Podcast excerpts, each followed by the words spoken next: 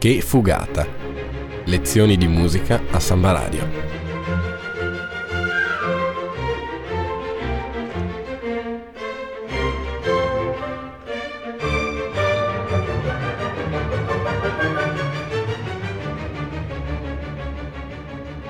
In studio Nicola Pifferi e Alessandro Arnoldo.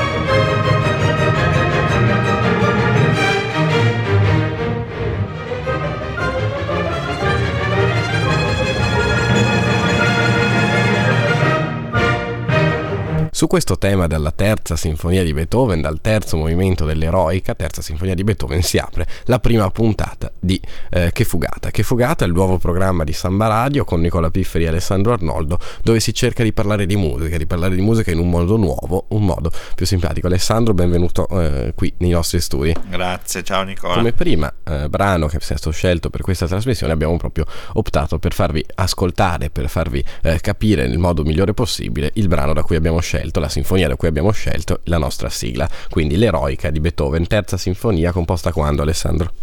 Nel, tra il 1802 e il 1804. Eroica, eh, nome eh, non dato logicamente da Beethoven ma successivo, ma come nasce questa sinfonia?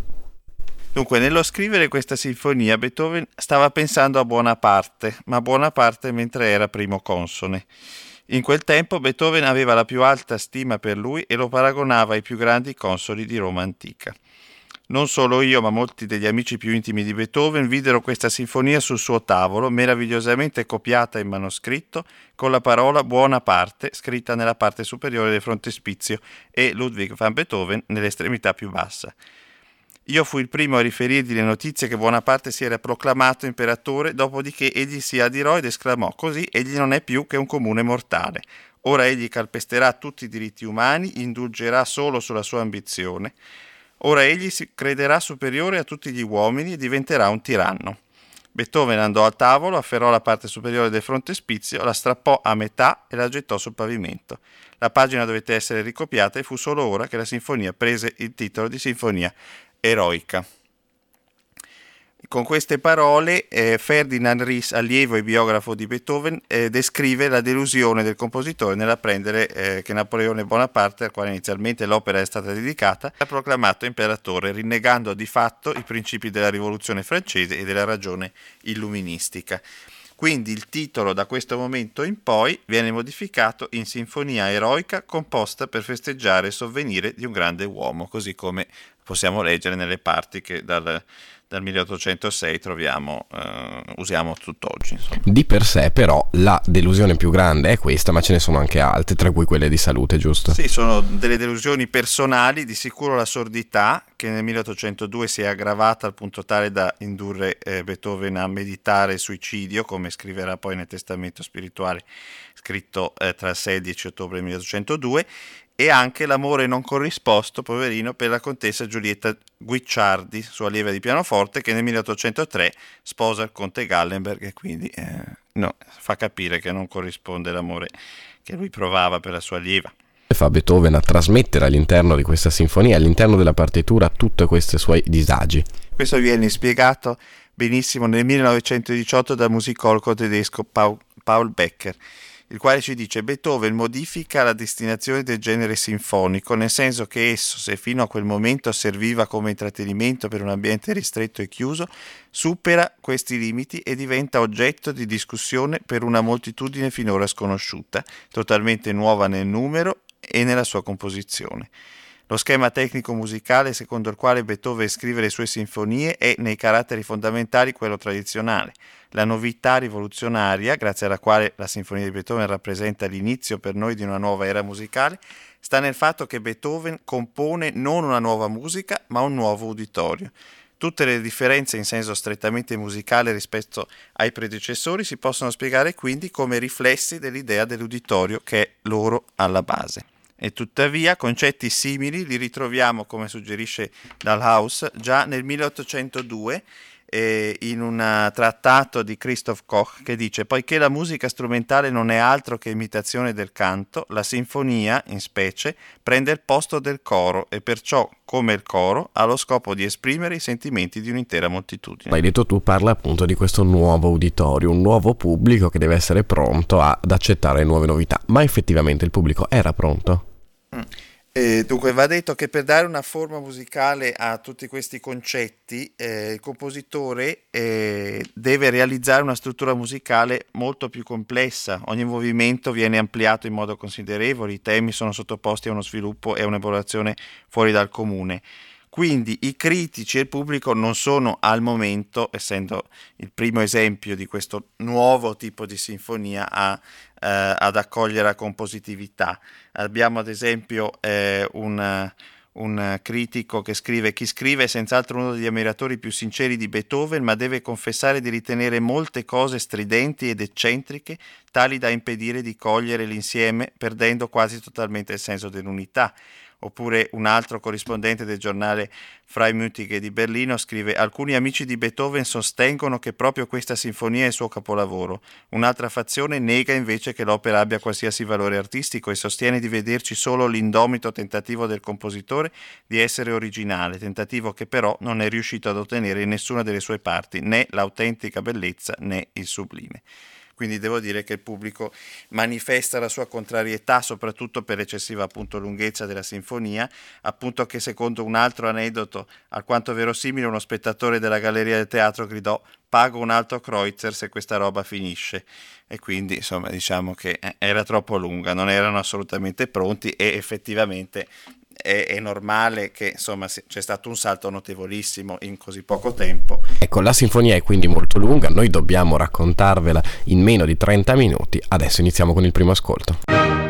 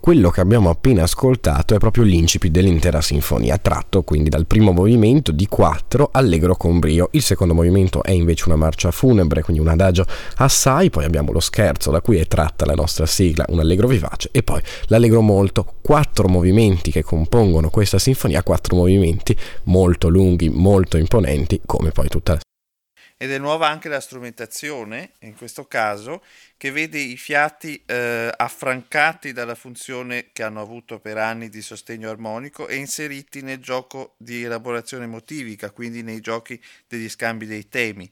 Eh, quindi il, il linguaggio dell'orchestra diviene sinfonico nel senso che abbiamo oggi, nel senso moderno. E idee tematiche non sono più contrapposte tra di loro, ma germinano l'una dall'altra secondo un processo di continua tensione e distensione.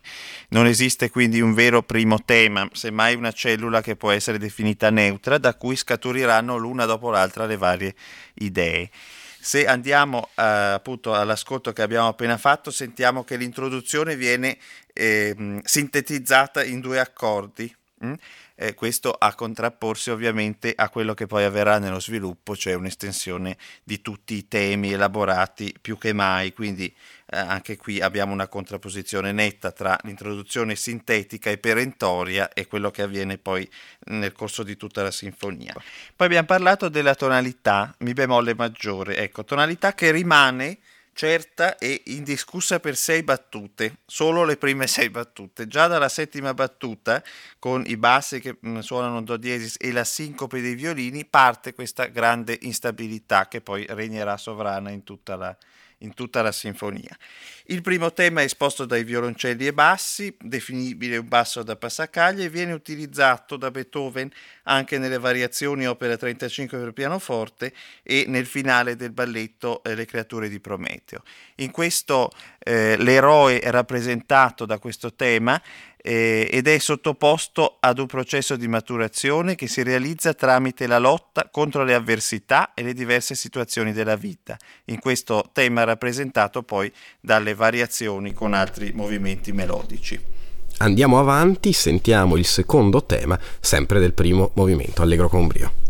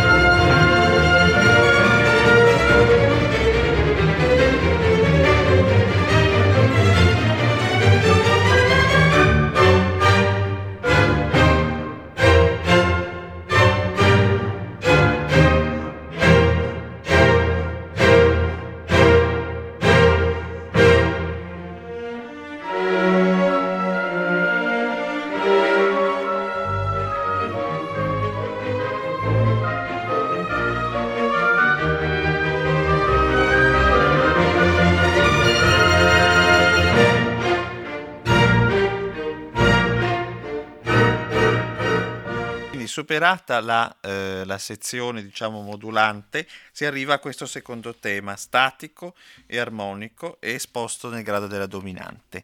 Eh, l'apparente semplicità del materiale tematico si contrappone eh, alla grande capacità di sviluppo del compositore intorno agli incisi di ogni tema che vengono eh, anche in questo secondo diciamo eh, non si dovrebbe neanche chiamare tema ma mh, mm, materiale tematico vengono isolati e modificati ritmicamente e anche con spostamenti di accento che eh, possono destabilizzare diciamo, l'ascoltatore non, non abituato.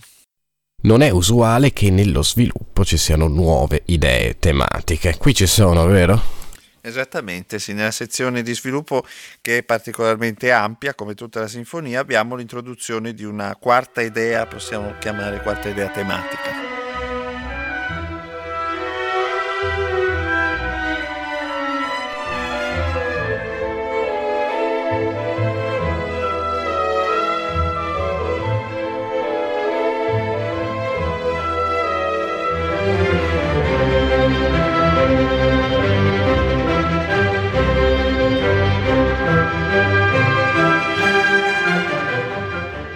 Avete appena sentito la quarta idea tematica, eh, può essere definita cantabile o eh, meditativa. E più eh, diciamo astrattamente può essere considerata il raggiungimento di uno stato di maturità da parte di quel famoso eroe. E sarà poi materiale fondamentale per quella che è la coda anch'essa molto ampia che troveremo alla fine della riesposizione.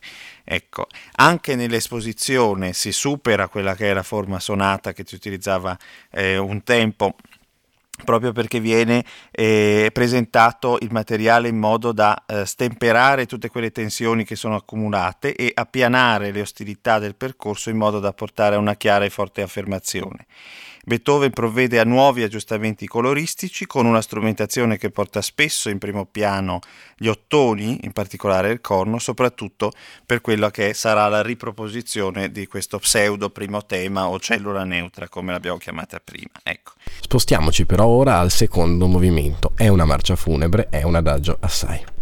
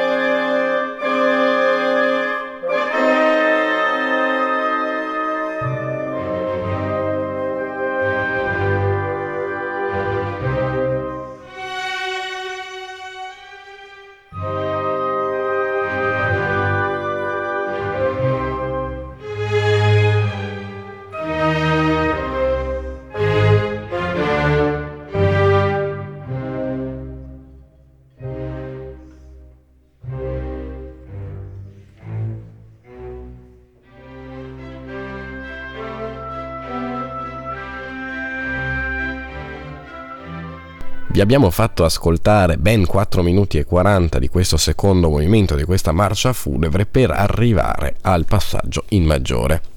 Esattamente. Dunque, intanto eh, possiamo definirla, diciamo, l'equivalente laico della cattolica messa da Requiem, no?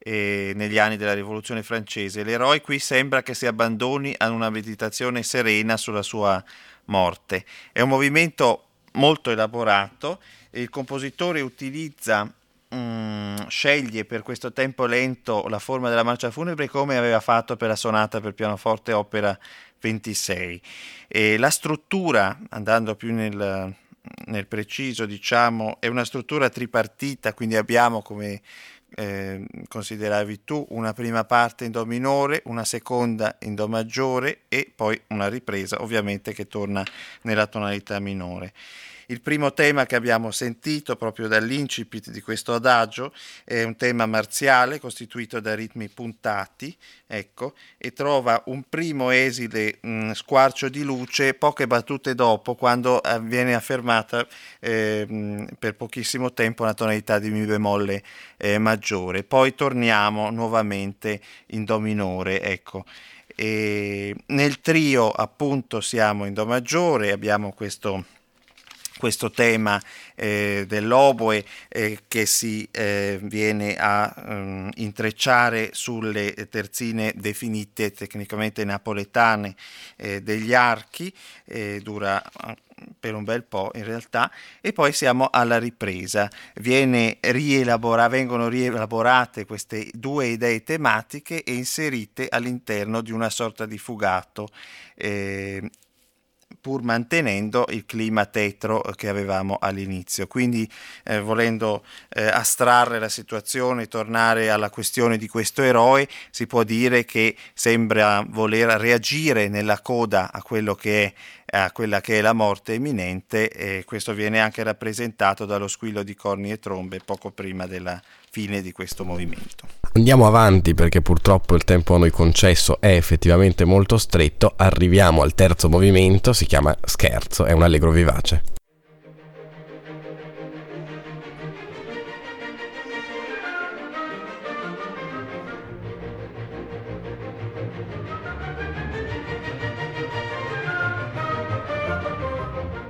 Dalle prime battute di questo scherzo eh, troviamo questo carattere perentorio e impetuoso che ridona vitalità eh, all'eroe. La scrittura è una scrittura formata da note staccate e leggerissime, destinata a diventare canonica poi nelle altre sinfonie che vedremo di Beethoven. E possiamo sentire un pezzettino piccolissimo del trio che segue a questo, a questo scherzo.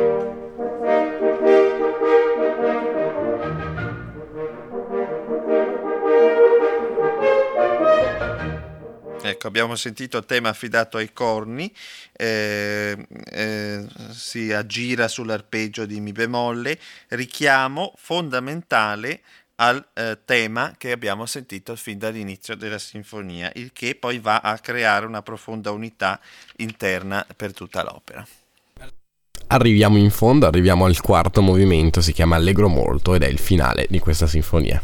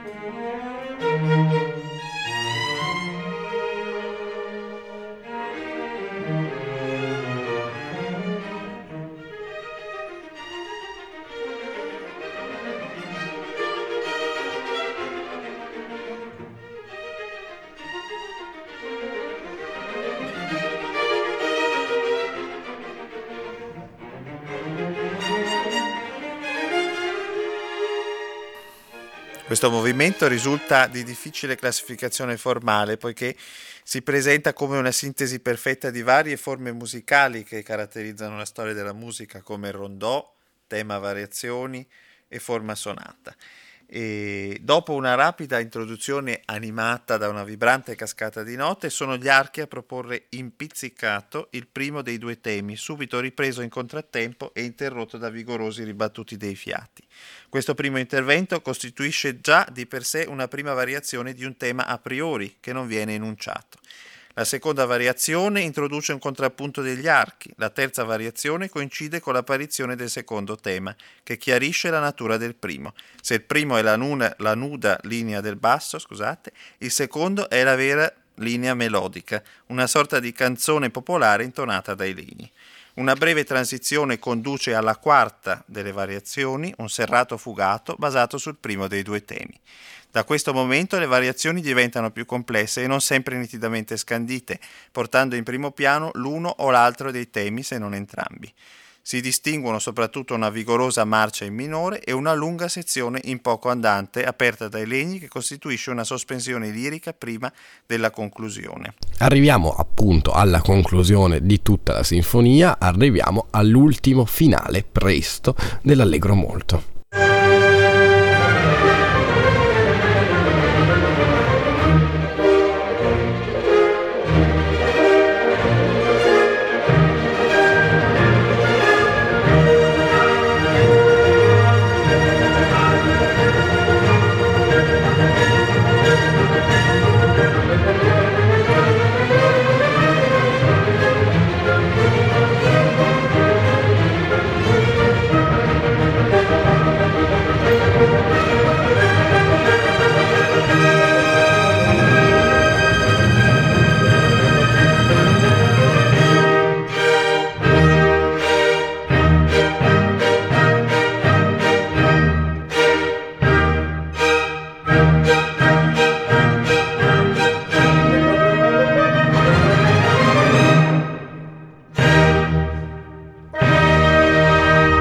Questo finale, eh, che non abbiamo sentito interamente a causa dei tempi radiofonici, eh, si va a concludere eh, con una coda impetuosa e travolgente. L'eroe, quasi nuovo Prometeo, semidio che nella mitologia classica salvò l'umanità, si afferma pienamente dopo aver rivisto e definitivamente superato per un attimo alcuni fantasmi della marcia funebre, in un tripudio di timbri e sonorità a cui partecipa l'intera orchestra volendoci soffermare eh, per un attimo sul, sul termine eroica, eh, lo stesso Wagner ci offre una guida molto eh, efficace su questo. Se con eroe comprendiamo l'uomo vero e intero al quale appartengono nella loro massima pienezza e potenza tutte le emozioni puramente umane dell'amore, del dolore, della forza, allora comprendiamo il vero tema che l'artista vuole comunicarci con il linguaggio così commovente della sua opera musicale. Così Napoleone, fattosi tiranno imperatore, è scomparso da questa musica che nella sua destinazione finale